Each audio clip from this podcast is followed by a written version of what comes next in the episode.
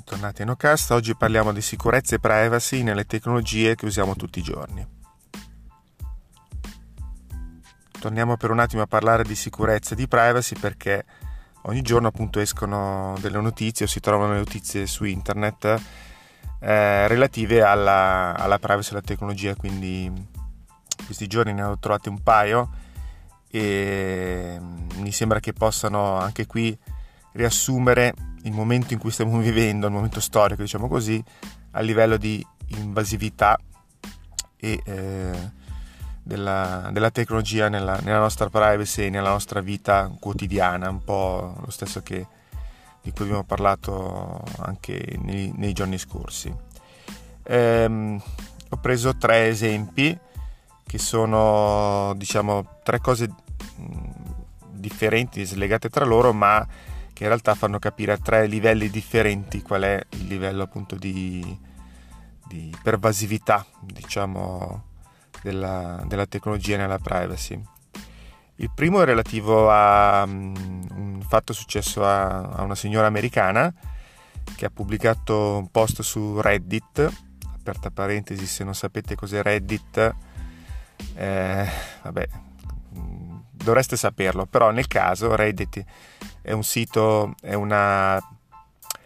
una bacheca di notizie, chiamiamola così, dove vengono pubblicate notizie un po' di tutti i generi, di scienza, cultura,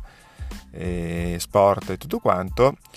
È, è una bacheca diciamo collaborativa dove sono gli stessi utenti del, del, del sito a pubblicare notizie che vengono più o meno poi verificate, ma soprattutto vengono votate con un meccanismo di upvote e downvote, cioè nel senso di portare su o portare giù, ehm, eh, dagli stessi utenti. Quindi le notizie poi salgono e scendono in classifica, diciamo così, in base a, ai commenti e ai voti che danno gli stessi utenti. Un meccanismo che poi viene usato anche su altri portali di notizie perché è abbastanza efficace, fa capire un po' il il, eh, l'andamento anche insomma di quello che viene chiamato il sentiment no? di, di, alcune notizie e mh, mm, eh, le notizie sono vere normalmente nel senso che eh, siccome c'è un gran numero di persone mm, milioni di persone iscritte che, che controllano diciamo così se uno posta notizia falsa viene immediatamente cassato ehm, quindi succede spesso che da lì saltino fuori delle notizie o delle storie interessanti. Chiusa parentesi. Ah, ecco, mm, non è nato ieri, è dal 2005 che esiste, quindi se non lo conoscete magari andate a dargli un'occhiata, ecco. Ehm, dicevo, su Reddit è saltata fuori questa storia di questa signora americana che ha scoperto ehm, di essere stata tradita dal marito e come l'ha scoperto? Quando ha mm, installato un, un nuovo Alexa, un nuovo assistente vocale a, a, casa, quindi aggiungendolo a quelli già esistenti, nella fase di setup, eh, mentre impostava alcuni parametri, eh, ha sostanzialmente visto che c'erano delle registrazioni vocali, cosa che fa Alexa, nel senso che Alexa, come altri assistenti vocali, oltre a registrare i comandi vocali che diamo, parentesi anche qui, lo fa anche Siri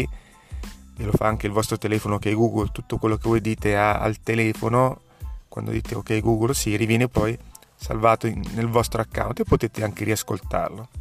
Chiusa parentesi. Sostanzialmente ha trovato che ehm, c'erano questi comandi vocali e ehm, andandoli a ascoltare ho trovato appunto il marito che, metteva, che chiedeva ad Alexa di mettere delle, delle canzoni d'amore e, e, poi anche delle registrazioni in cui si sentiva chiaramente due persone che, eh, che facevano sesso, diciamo così, e, e, quindi da lì poi ha scoperto diciamo, il tradimento. Ovviamente l'altra persona non era lei, ecco. E ehm, quindi qui siamo al caso veramente specifico, però fa capire anche qui avere in casa un dispositivo che, che vi ascolta 24 ore 24 nel bene e nel male, come si dice. Era già stata anche utilizzata Alexa qualche tempo fa come prova di testimonianza in un processo dove appunto si cercava di capire se avesse registrato delle conversazioni in una stanza in cui poi era stato commesso un delitto. Però mh, mm, lì magari mettiamola così poteva essere usata a fin di bene, anche se comunque torniamo al discorso etico di è giusto registrare tutto quello che avviene in una stanza, in un ambiente di Tutorial 24 e, e darlo a terzi. Eh, niente, in questo caso ha fatto un po' appunto scalpore sul, sul portale perché poi appunto alcuni vari commenti, ma fa capire appunto a che livello siamo a, a, a, gestione della nostra privacy. Diamo praticamente le registrazioni audio di tutto quello che succede nella nostra vita così mh, mm, a persone che, che, neanche sappiamo chi sono. E questo è uno. Eh, l'altro invece è un po' più istituzionale, nel senso che mh, mm, qualche giorno fa alcuni siti di informazione mh, mm, eh, che fanno normalmente notizie legate alla politica e alla tecnologia hanno dichiarato appunto che la Commissione europea avrebbe consigliato ai suoi membri, con, tramite un comunicato, di abbandonare WhatsApp in favore di Signal, che è un altro sistema di messaggistica alla WhatsApp. Abbiamo già detto che ce ne sono diciamo, diversi di questi sistemi di messaggistica, c'è, c'è WhatsApp che è più conosciuto, eh, c'è Telegram a cui stanno arrivando parecchie persone, c'è Signal, Viber, ce ne sono veramente tanti. E quello che fa riflettere è che quando si muove un organismo come la Commissione europea, eh, allora vuol dire che insomma eh, qualcosa che prende insomma, decisioni in modo anche comunque abbastanza lento ma decisivo, vuol dire che eh, c'è qualcosa che non va. Eh, quindi quanto è sicuro WhatsApp eh, rispetto ad altri? Eh, in realtà sappiamo benissimo che WhatsApp non è molto più sicuro di altri, anzi forse tra tutti è, è, è il peggiore, è quello che, di cui vengono continuamente scoperte falle, le più recenti anche 4-5 di fila qualche giorno fa, eppure continuiamo a usarlo. Ricordo che è stato tra gli ultimi a introdurre la crittografia end-to-end nei messaggi, quella che ha suscitato anche un po' di curiosità e dove c'è scritto appunto veniva fuori questo messaggio i vostri messaggi da oggi sono criptati e meno male vuol dire che prima non erano criptati.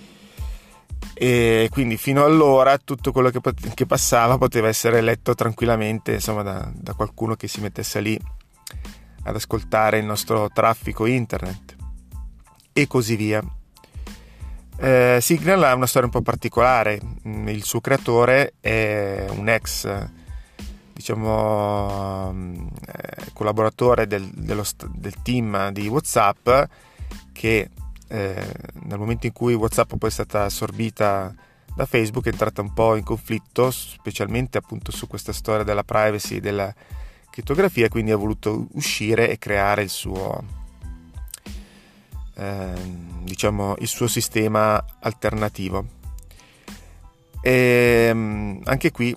facciamoci due domande. Mm, non è che Signal sia in assoluto più,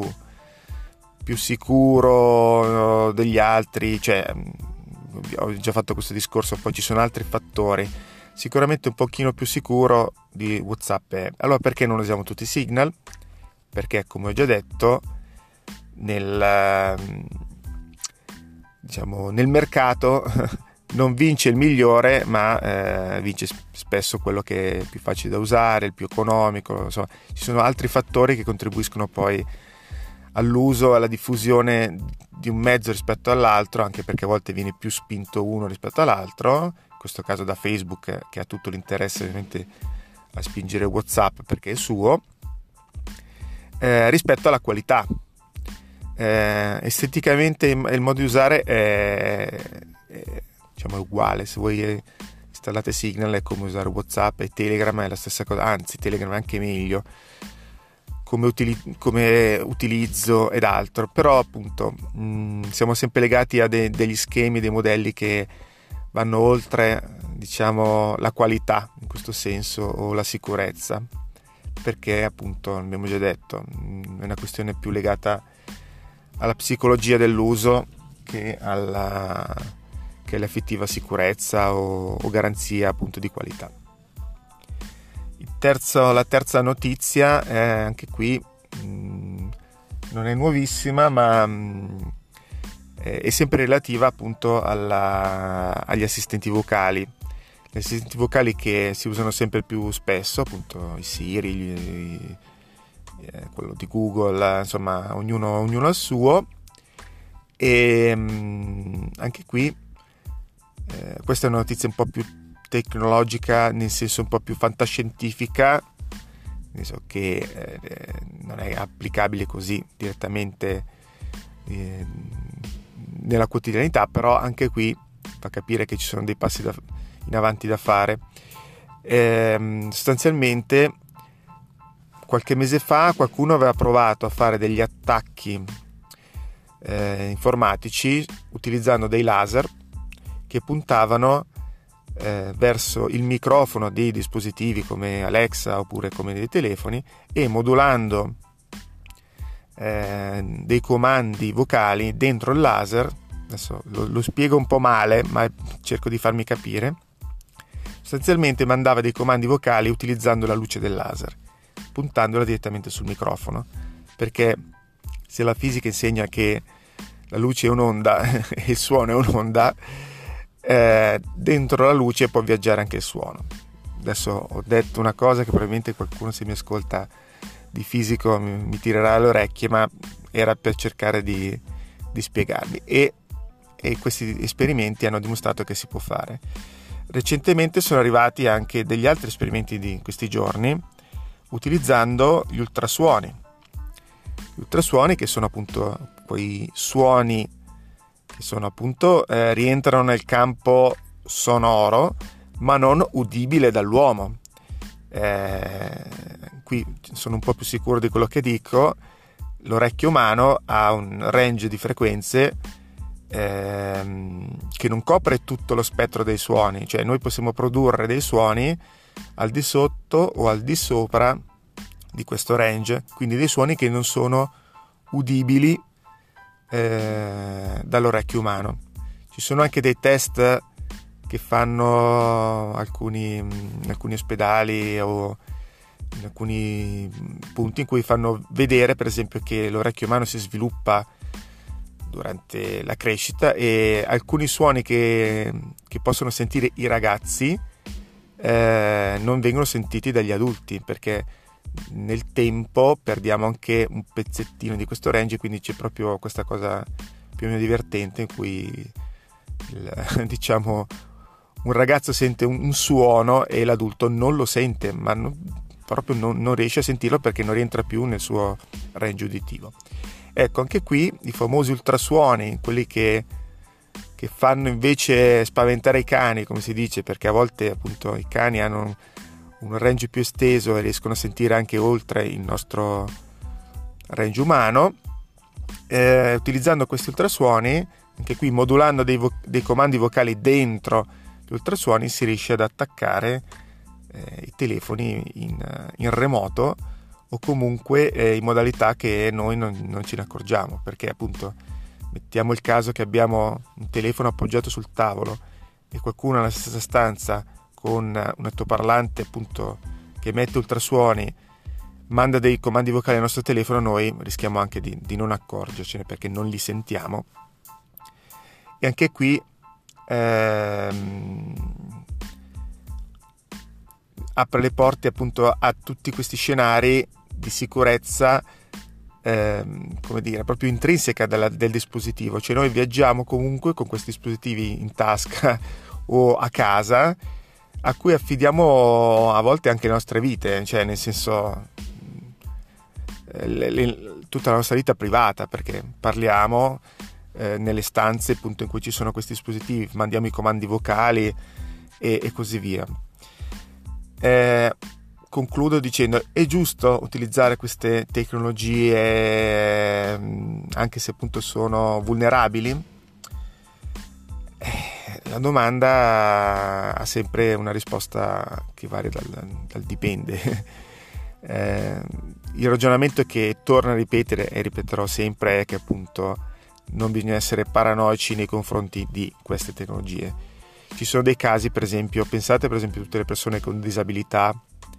che possono veramente beneficiare di comandi vocali, cioè la tecnologia in sé non è malvagia, cioè ci sono degli scopi benefici e che spesso appunto viene sfruttata anche in modo mm, malevolo. Eh, quindi non bisogna farsi prendere al panico, non bisogna entrare in paranoia per cui diventare completamente diventare i luddisti del nuovo secolo in cui andiamo a distruggere nuove tecnologie però bisogna essere sempre coscienti e conoscenti. Questa è un po' una frase che ripeto come un mantra eh, però al di là di quello non, non, c'è molto altro. Bisogna conoscere e eh, essere appunto coscienti di queste cose. Con queste riflessioni vi lascio come al solito i vostri commenti qui su Anchor FM, su Facebook, Twitter e su tutti gli altri social eh, dove mi potete trovare. Mandatemi un messaggio vocale, vediamo se viene registrato. Alla prossima!